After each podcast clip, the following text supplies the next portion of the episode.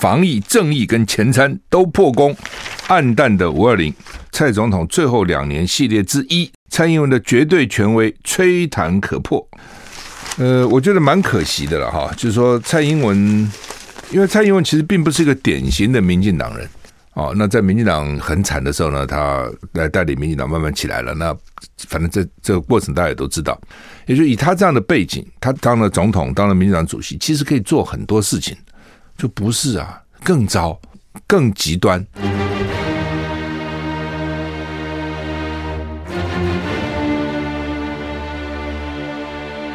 赵少康时间，吃喝玩乐骂，和我一起。快意人生，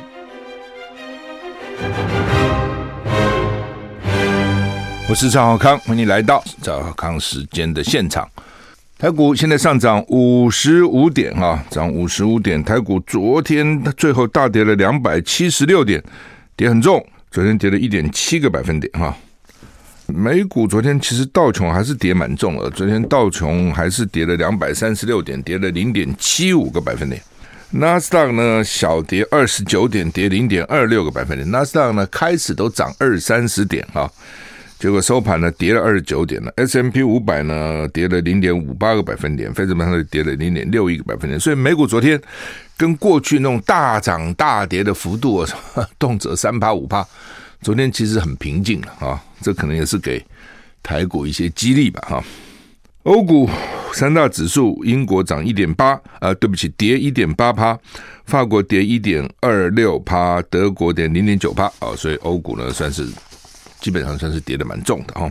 今天五二零啊，是蔡英文这个干了总统干了六年的日子了哈。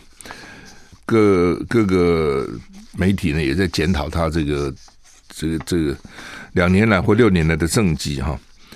嗯，天气啊，我们先看天气吧。哈，天气北北基今天是二三到二十六度，降雨几率二十到三十趴。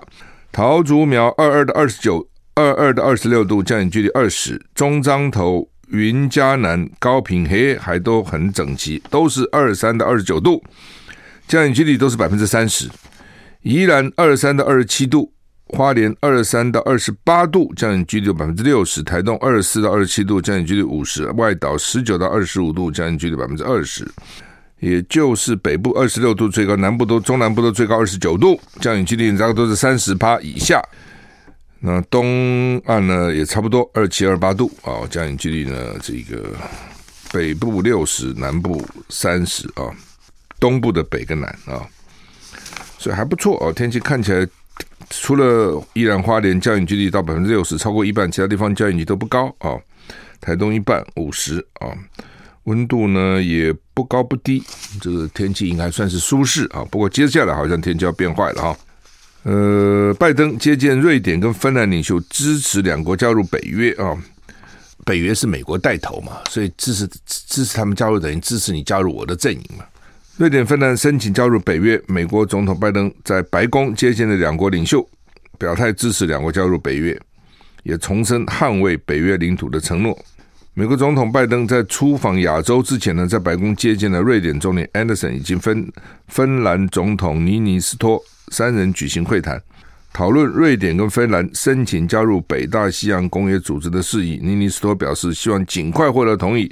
加入北约也能与土耳其讨论化解疑虑啊！现在除了土耳其以外，克罗埃西亚也跑出来反对啊。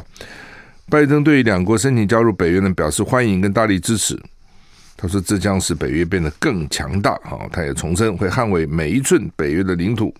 芬兰总统说：“我们正在共同迈出历史的一步，感谢拜登在过程中的坚定支持。他保证芬兰会成为强大的北约盟邦。”瑞典总理也说：“申请加入北约。”宛如分水岭，瑞典人民的安全将在北约体制下获得最好保护。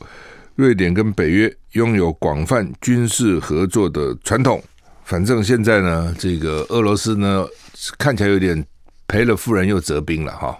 就是乌克兰看来也打得不是多顺，又跑了这个芬兰跟瑞典，又跑到北约去了哈。所以对菲对俄罗斯，他现在会不会后悔当时出兵？哦，显然这个出兵呢，我觉得考虑不够周延。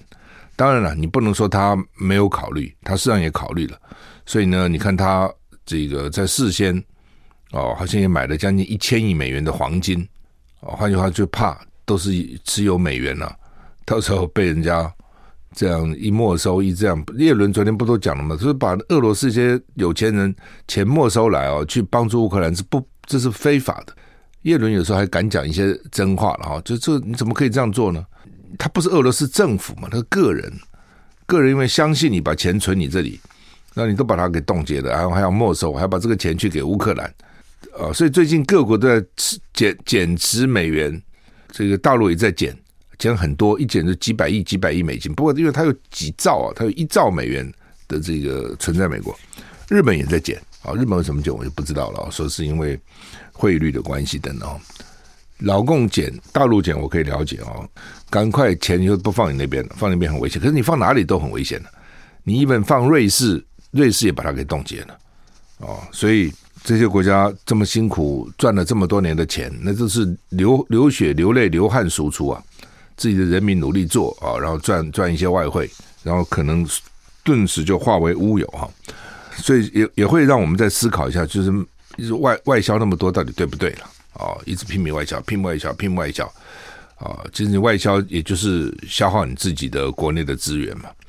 哦，然后呢，牺牲环保，哦，牺牲劳工的权益，哦，然后呢，赚一些外汇，然后呢，变成美金存在人家那边。我不是说不要外外销，要，但是不必那种流血外销啊，就。杀杀的血流成河，然后一直削减那个成本哦，然后就赚那个辛苦钱哦，然后呢，牺牲自己国家很多的东西哈。反正看起来这个芬兰、瑞典，我看这个土耳其跟克罗埃西亚反对也会被摆平了。土耳其已经讲了嘛，哦，你这个我有三个条件，你同意我，就有点在那种讨价还价，利用这个机会去要挟获获得他想要的东西了哈。美国参议院提供乌克兰四百亿美元呢。法案要空运到南韩给拜登签署哦，因为拜登马上到南韩去了。美国联邦参议院同意将对乌克兰提供四百亿美元的援助。美国有线电视网 CNN 报道呢，法案将空运到韩国，让展开亚洲行的总统拜登签署。有那么急吗？哦，拜登也不过就来几天，可是就表示他们很支持乌克兰。其实很多时候是一个一个意义了哈。美国联邦参议院今天以八十六票对十一票通过，同意对乌克兰提供近四百亿美元的军事、经济跟人道援助方案。这是美国至今规模最庞大的对乌克兰援助方案。投下反对票的都是共和党议员哈，八十六对十一就是九十七，他一共一百个嘛哈。之前的援助都很小气的，我也觉得什么几亿美金啊、几亿美金啊、十几亿美金啊，这次是大的，四百亿是多的哈。CNN 说，法案将空运到韩国。美国总统拜登将在访问韩国期间签署这项法案。那乌克兰被入侵已经快已经满三个月了，快满三个月了哈。华府正在努力维持军援乌克兰的力道。之前呢，国务卿跟国防部长都呼吁议员：“你赶快吧，你们不要拖了哈。”所以现在问题是，国会已经通过了，那行政部门就不能够拖啊。所以为什么要空运过来？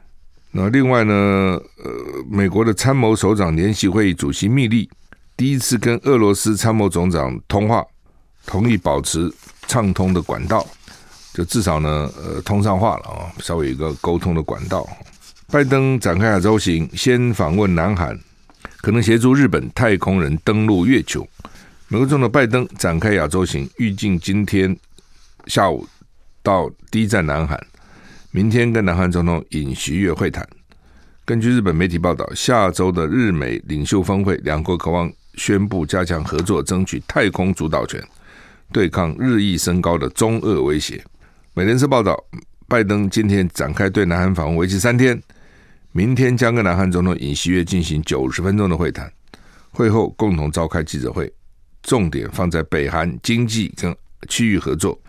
拜登就任以后，这是第一次访问亚洲。他今天要乘空军一号到位在京畿道乌山市的驻韩美军空军基地，随后到三星电子半导体厂参参访。拜登下礼拜要访问日本哈，日本媒体说呢，美国主导会让太空人重返月球的阿提米斯计划呢，可能成为日美领袖峰会的主题主题之一了哈。会发表联合声明啊，可可以可能会把美国协助日本太空人登月的事项呢写到这个协定里面。美国国家航空及太空总署 NASA 在二零一七年宣布太空探索阿提米斯计划，目标让太空人重返月球，并在月球建立永久基地，为登陆火星跟深太空探测任务奠定基础。那还要准备呢，建设新的太空站月球门户。日本在二零一九年十月已经表态参加这个计划，所以呢，日本争取成为继美国之后第二个有人登陆月球的国家。你也不能说它无聊了，但是你说有多少意义，我也觉得有限啊。因为假如说你是自己本身靠你的力量，你登陆月球没话讲。你要靠人家把你的人送上去，你有什么了不起的？哦，我不觉得这有什么特别了。那是靠美国哦，然后呢，让你的太空人上月球。只要你有本事，日本我自己想办法上月球嘛。不当然，这个这也是一种一种姿态哈。反正哈，就是说呢，他们之所以就表示美日要发展月球的科技，为什么呢？我要对抗中俄啊！我想对对抗中俄？其实你我刚刚在讲这个新闻，我就想说，很多的这种外交也好了，军事上的合作啦，等等哈，你多少年以后回头看呢，这都是浪费哦，都是都是浪费。我们休息一下再回来。I like 我是赵少康，欢迎回到赵少康时间的现场。台北股市涨七十八点了。刚刚呢谈到这个美国要帮助日本太空人升月球了哈，等等了哈，就是当然它这种太空科技有好处哦，就可以带动它是尖端科技啊，可以带动很多其他的科技跟上来，比如通讯啦等等材料啦等等之类的哈。他现在你看从第一个阿姆斯壮登陆月球到现在多久了哦？那现在说日本要变成第二个，那又怎样呢？因为不是靠你自己啊，我常讲你靠你自己没话讲厉害，你靠人家，那他的目的你看嘛，就为了对抗中俄。这就是竞争嘛，因为呢，当时美国第一个太空人送上去，也是因为俄罗斯说已经有太空人绕着月绕着月球了，哦，就是没有上去，但已经绕着，所以呢，美国就很紧张，就增加预算啊。反正就是，当然了，竞争的好处是双方都往前走一步了，坏处就是说，哦，他就是为了竞争，为了怕你赶过我，就要赶过你，其实就是这样。你再回想历史上这几千年来你看到的历史，很多战争都是这样起来的。那最后又怎样呢？你现在回头看又怎样？那个仗哦，打劳民伤财死一堆人，那又怎样呢？那当时人可能觉得了不起啊，不得了到极点。你现在回头看又怎样？就跟现在一样嘛。哦，现在每天就讲这边危险，那边危险，因为台海危险，所以叫台湾买买武器，拼命买，拼命买，就是这样子。哦，那有时候我都在想说，这个危机是真的那么危险呢，还是喊出来的？他当然也不会都无无敌放肆，故意喊哦，没危险就喊危险，但是有他们讲的那么危险吗？这是另外一个要考虑的。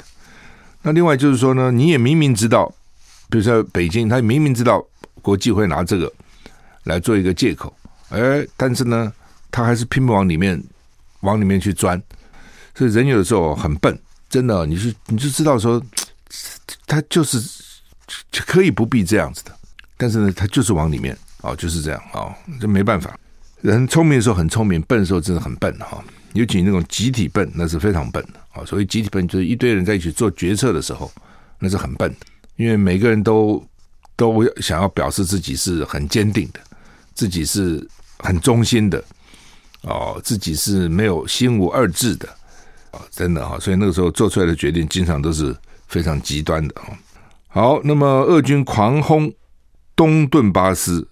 哦，乌东的顿巴斯哈，所以泽伦斯基控诉呢，说像地狱一样哈，是蛮惨的。泽伦斯基控诉俄军已经彻底摧毁东部顿巴斯地区，他以地狱形容当地的情况。联合国也警告，如果俄罗斯持续攻打乌克兰，乌克兰境内九成的人可能会陷于贫困哈。路透社报道，乌克兰总统泽伦斯基表示，在乌克兰军队持续收获、收复。基辅东方哈尔科夫的同时，俄罗斯军队正加强施压顿巴斯地区。他指控俄军彻底摧毁乌克兰东部的顿巴斯地区。莫斯科当局发动没有意义的轰炸。泽连斯基通过影片表示呢，顿巴斯宛如地狱，毫不夸张。他说呢，在北顿内刺客有十二人死于轰炸。那他指控俄罗斯对乌克兰实施种族灭绝，哦，想要杀害更多的乌克兰人，造成更多的损失。另外一方面呢，有消息指出，乌克兰军队自行炸毁桥梁，阻止俄罗斯军队在卢甘斯克地区的推行的推进啊。BBC 报道呢，联合国警告，俄罗斯如果持续进攻乌克兰，战争持续到今年底，乌克兰境内九十趴的人可能陷入贫困。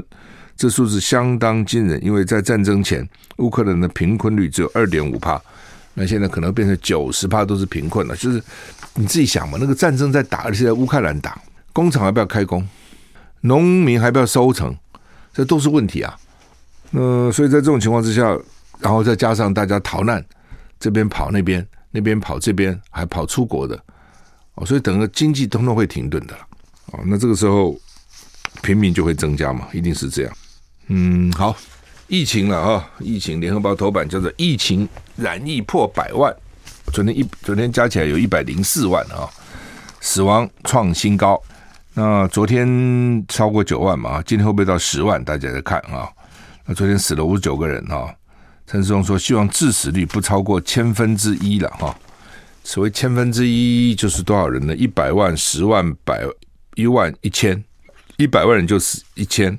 就是千分之一，百万、十万、万、千，对，千分之一，百分之一就是万嘛，一百万的百分之一是一万嘛，千分之一是这个一千。那《中国时报》头版头叫做“五二零前夕，台湾累积一零七零五六一例确诊，本土昨天新增九万零三百三十一例，死亡五十九例，双创新高，重症死亡率窜升到七十九趴。就从这个角度看，他今天会不会上十万？我不知道啊，就看来没有政治考量了啊，没有政治考量，有多少就报多少。有政治考量的话呢，就觉得哎呀，这个蔡英文今天这个就职满六周年哈，不要去触他霉头啊。你看标题叫做“五二零前戏累积的一百零七万”，但是你今天也不会太少了哦。昨天如果九万，今天少于九万也很荒唐嘛，所以应该不会少于九万才对。呃，但是我们现在才开始哎，才开始。别的国家大概已经除了中国大陆，哦，中国大陆现在还在清零的这种政策，台湾已经共存了嘛，哦，台湾跟中国大陆原来都是清零了，但现在呢分道扬镳了，他清零你共存，到最后看谁是对的。我认为这个 Omicron 要清零不容易了，哦，老共要要这样搞哦，那他要费尽九牛二虎吃奶的力量才有可能，而且你稍微你不能永远这样，一放松又起来了。所以不是有有估计吗？是他第二季的这个经济成长率不会超过两趴，哎，对他来讲很惨了。我是赵少康，欢迎你回到赵少康时间的现场。台北股市现在上涨一百一十三点，哎，还这样一直涨哈。疫情哈，这个是很麻烦哈。的确哈，路上车少很多，整个活动少很多，所以你说经济有没有影响？当然是有。像大陆这样封啊，不是讲嘛？第二季呢，GDP 少于二，成长的会少于二。大陆什么时候少于二的？以前都是十几趴、十几趴在成长的。哦，你最烂也有个保保八、保七、保六嘛，现在是变成二，二还不见得达得到。为什么？那没有活动了嘛。你北京、上海是北京是政治中心，上海是经济中心，这么一一一封，就就不要动了。那有没有用？哦，有用啊，当然有用啊。那问题是，你不能再松啊！一松又起来了。他这个病就这样，我讲过很多次，他就是，哎，他没有办法，除非你一点不给他进来，但是很困难嘛，人跟人总有接触嘛。他只要一点，他传染非常快的，哦，真的非常快。我看到很多状况都是这样，比如我们同事吃饭，对不对？四个人吃一下，两个人染疫就两个人，另外两个也不知道怎么样。哦，没有，但是呢，另外两个没有跟我讲没有，但四个就两个啦，这比例很高啊。哦，你看那个老人院，或是这他们说昨天那个那个花莲那个玉里玉里的疗，那算是一个精神病患者的医院，有两千多人了，很多人了，一下子一一来就是一一很多很多，就百几百个就染这样子啊，那个因为群聚嘛哈。那我记得玉里这个医院很有意思，那个时候呃，郝柏村当院长，我当环保署长，他去视察，因为。很可怜嘛，那边这都是精神有问题的，两千多个人很多。你本来到精神病院去就比较紧张哦，那因为你你知道那个整个整个的气氛就不对嘛，都是精神病人，而且要住院的是很严重的，不是一般的在家里吃点药，那叫住院关里面的哦。然后就搭电梯，你知道，突然电梯就坏了。你在一个精神病院，电梯突然就坏了，动不了了，卡在中间。出不来，随护就很紧张啊。但你如果是随护，你当行政院长的随扈，你紧不紧张？你也紧张。万一有人要干嘛，故意把电梯弄坏，要对你不利，他会想这些嘛？然后呢，就跟外面联络半天，都一筹莫展，电梯就卡这边不动。我这个匹夫之勇，我想还是不等到什么时候呢？我用力啊！我说来，我来，随扈都让开。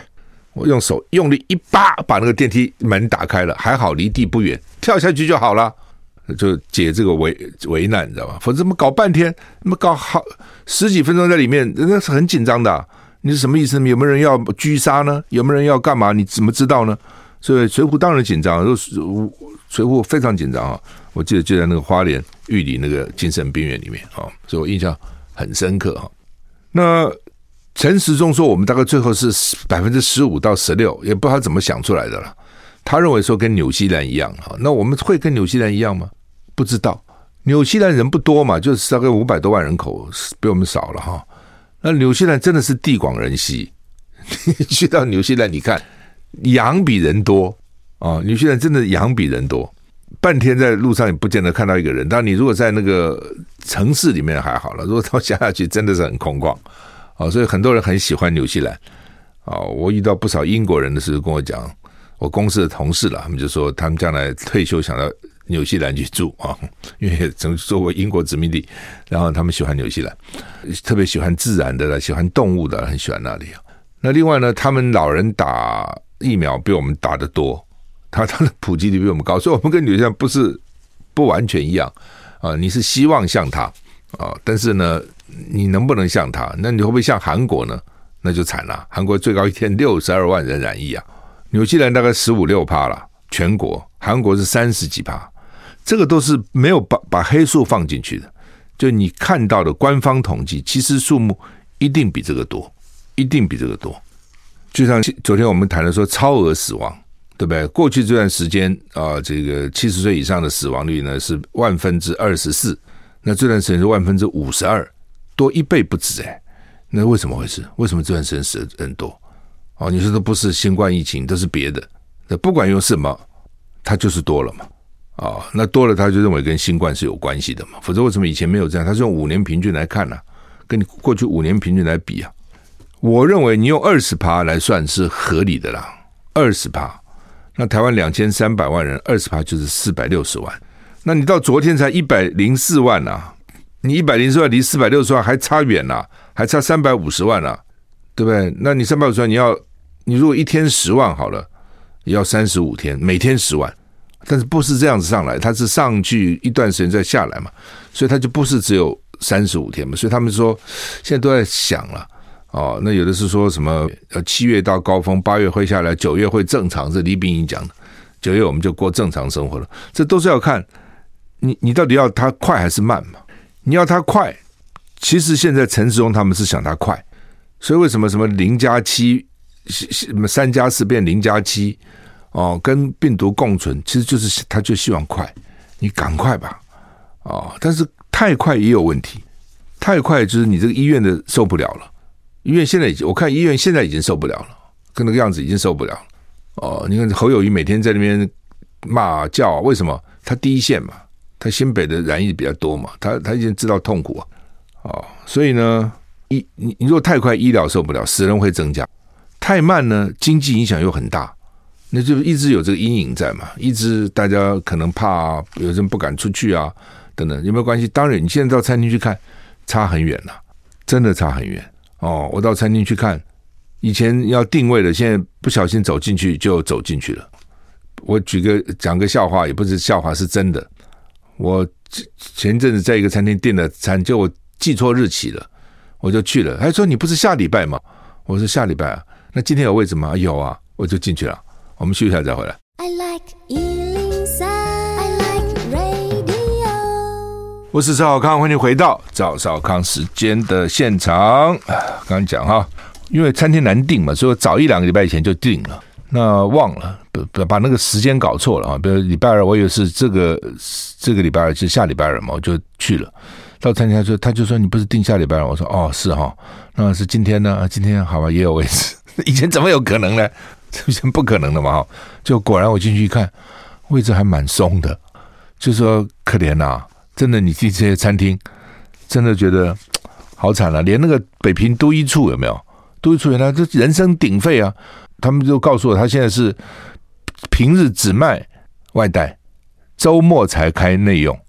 你知道这意思？就是平常内用都没有了。为什么？因为像这种餐厅哈、都是老人比较去的比较多的。我就跟我都观察，就是老人去的地方人就少很多。年轻人去的地方还好，所以年轻人比较不怕，因为他也觉得我没什么嘛。那每天就讲说老人很可怕，老人很可怕，得了病会怎样，会中重症啊，这一大堆，所以老人就很害怕啊。子女可能也警告他说：“不要去啦，你最近在家里啊，等等我买回来给你吃啊，不要。”所以呢，像都一处这种哦老的餐厅，它只外卖，周平周间只有周末才开放哦，人才可能才有人嘛，平常也没什么人，算算了，干脆就就。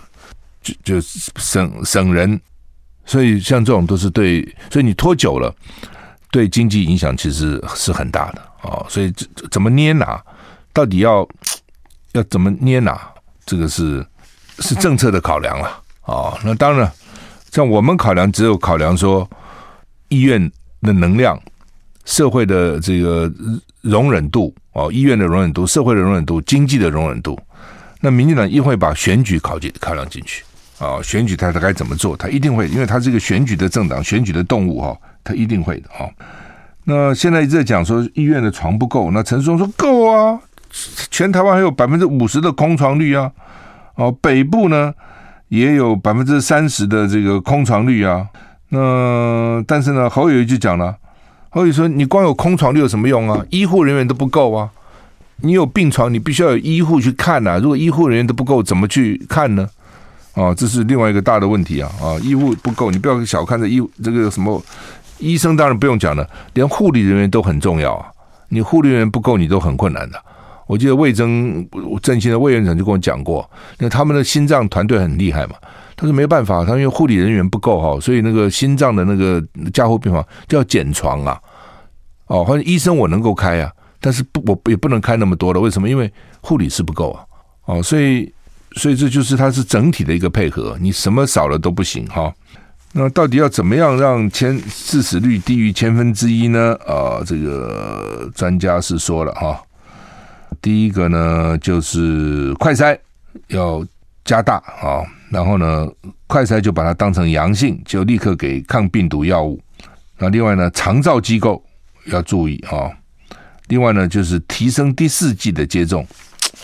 啊，真的要打第四季嘛？哦，这点我也是觉得哦，这个我我我也是很犹疑的哈，因为你现在疫苗都不是针对 Omicron，知道，都是针对 Delta、Alpha，不是针对新的。其实真正真正现在疫苗其实都针对 Alpha 了，因为呢刚出来是 Alpha 嘛，所以药厂就去研究嘛，然后政府也大量补助，记得吧？你知道川普那时候给很多钱，所以有的时候你也不要骂川普哈。很多人讨厌川普，川普是讨厌，但是呢，就是他很粗野了、粗鲁了。但是呢，当时他花了很大的钱去给这些药厂做这个疫苗的研发。那好了，那现在呢，新变种出来，Omicron，好像药厂说有新的针对 Omicron，好像到现在也没推出来啊。我之前我就不不解了，你 Alpha 刚出来的时候，你能够那么快推出来这个疫苗，那 Omicron 也蛮久了，你搞搞也搞一年了。怎么就没有新的针对 Omicron 的疫苗出来呢？哦，这有几个理由嘛。第二个就是没钱了，但实际上前阵子这些疫苗公司应该赚了很多钱才对啊。但是在商言商，前面赚是归前面的哦。我要先研发，但我就要考虑我的市场了。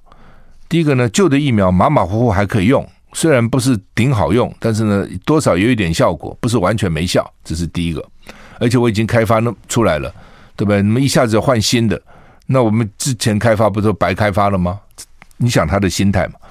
第二个呢，新开发疫苗现在好像也没有什么政府要给我补助了，就要靠我自己花很多钱。那我干嘛呢？哦，就慢了。哦，你仔细看，哦，他现在就慢。你就算什么莫德纳了、BNT 给儿童用，那也是研究那个剂量少一点，它是原来的东西嘛，它并不是一个新的，你知道？哦，所以这也是说，有些专家都讲说，如果你是新的，变成流感，每年都有新的要出来。所以新的是针对不同的病毒了，其实大大体也是就是那样子了哈，只是因为病毒在变异嘛，或是说奥密克戎跟以前的阿尔法、德尔塔差很多，我完全要搞一个完全不同的疫苗，但是我认为应该不会啊，你应该还在原来的基础上去嘛。既然原来你的疫苗，你原来针对 Alpha 的疫苗对 Omicron 都可以减少重症跟死亡，那新的疫苗会有多困难？哦，我不认为，理论上应该没有那么困难的，你东西都出来了嘛，你只是变它变一下，你变一下这样嘛。所以既然没有针对 Omicron 的新的疫苗，那我需要针对打那个针对旧的病毒的疫苗去打第四剂吗？这是很多人会有疑虑的哈。不过医生认为说，看起来他们认为还是好了哈。那另外就是抗病毒药物啊，这个抗病毒药物啊，因为特别是辉瑞这个药哈，它跟很多药是有有冲突的。所以这个是必须要搞清楚啊！但是呢，一般认为还是吃比较好了哦。所以我是觉得，好吧，他现在反正有十四种嘛，我记得比较清楚的是六十五岁以上得过癌症、HIV 病毒的免疫不全的，反正这些人哦，你就就吃吧。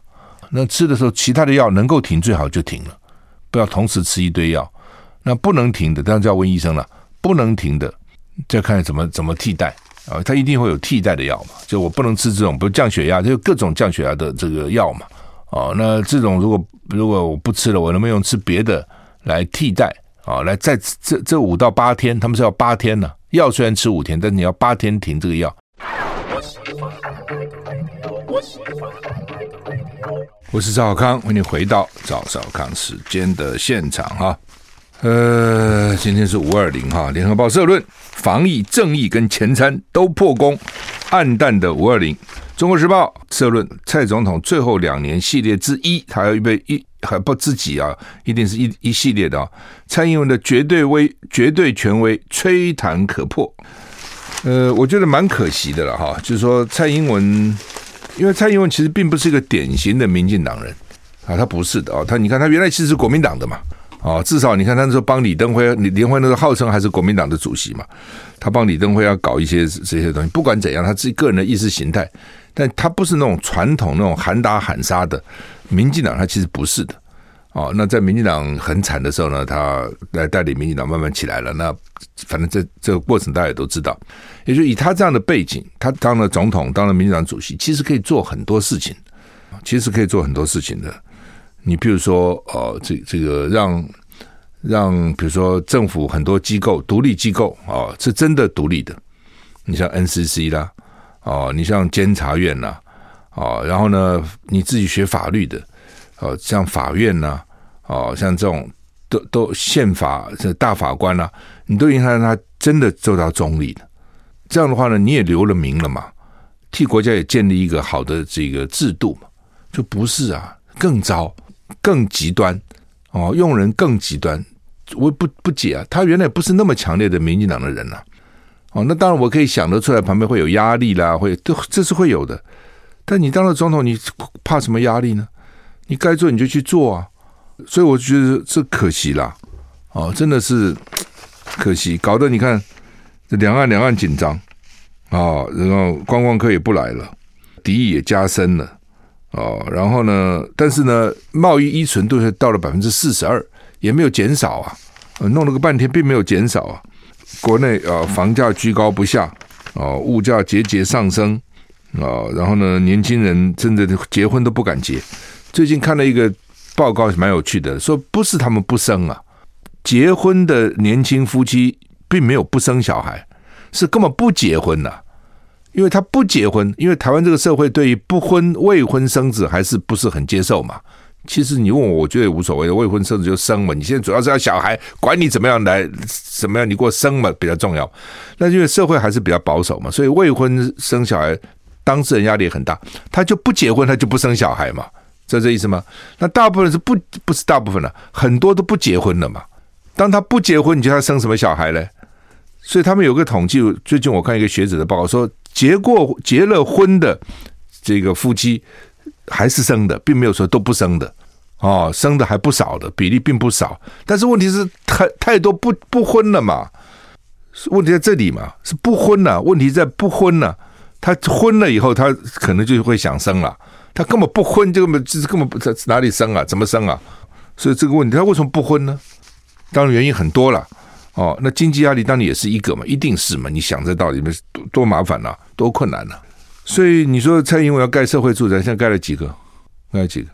台北市算是成绩稍微好，那是郝龙斌时候就就规划的哦，并不是柯文柯文哲只是执行，那是早就规划好了，很多制度了。我觉得蔡英文最可惜，他可以建立一些好的制度，让留给人家看。你看，我用人能够这样大公无私，这个唯才是用，不受党派的这个影响，都没做到，这个是蛮可惜的。陈水扁的时候，可惜是说。你陈水扁是一个三级贫户，你好不容易当了总统，你应该感恩嘛，哦，好好做嘛，啊，那是贪污，你也够了，你何必呢？对不对？然后呢，两岸在陈水扁手下可以搞好的，他自己讲啊，没有人怀疑我卖台啊，你也没搞好，这都很可惜。哎，好，那么现在麻烦的是这个物价了哈，物价真的麻烦哈。那今天联合报的这个张大人写了一篇哈。叫做食品通膨，恐怕一发不可收拾。特别讲食物哈，它有几个数字很有很有意思，大家看一下哈。他就说呢，美国四月食品消费价格比过去呢同期上涨百分之九点四，是一九八一年以来的最大涨幅。那如果是用 P P 用这个 P P I 衡量哈，那是上涨百分之十八，是近五十年来最大涨幅。你说老美怎么受得了？食品涨十八，就跟你的所得比涨十八趴。他说呢，餐厅也开始涨价了。哦，四月平均菜单价格比去年的同期上涨百分之七点二，创下一九八一年以来最大增幅。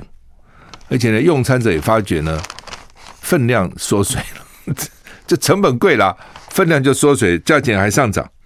那尤其俄乌战争。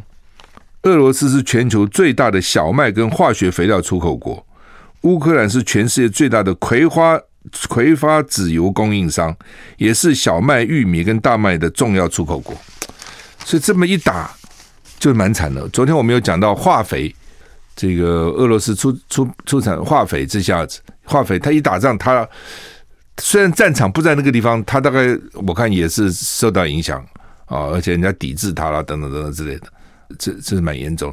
那乌克兰的粮食也是，而且葵花籽油说很多，他们炸东西要用葵花籽油，说韩国的炸鸡啦，哦，什么美国的炸薯条啦，炸鸡很多炸的东西用葵花籽油，所以现在都没没有油了，你知道？哦，怎么搞成这样子的？那叶伦现在一直在讲说，希望呢取消大陆的到美国的一部分的关税，这就是川普搞出来的。哦，川普可能没有做过国际贸易，一厢情愿说我加关税就惩罚了老共了。我加你关税，你就你外销到我这边就少了。结果没有啊？为什么呢？因为他加了关税，你到别的国家买可能更贵啊。它它就是这样子嘛。所以呢，加关税呢，谁吸收呢？可能大陆的出口商要吸收一部分，美国的进口商吸收大部分，因为大陆出口这些都不是多昂贵的东西。很多是民生消费品，那个毛利是有限的，什么毛三到四，就是毛利是有限。当我毛利有限的时候呢，我没有赚你很多钱，那我怎么吸收呢？如果赚你很多钱，我还可以吸收嘛？哦，所以那只好消费者吸收嘛？好吧，我们今天时间到了，谢谢你的收听，祝你一个愉快的周末。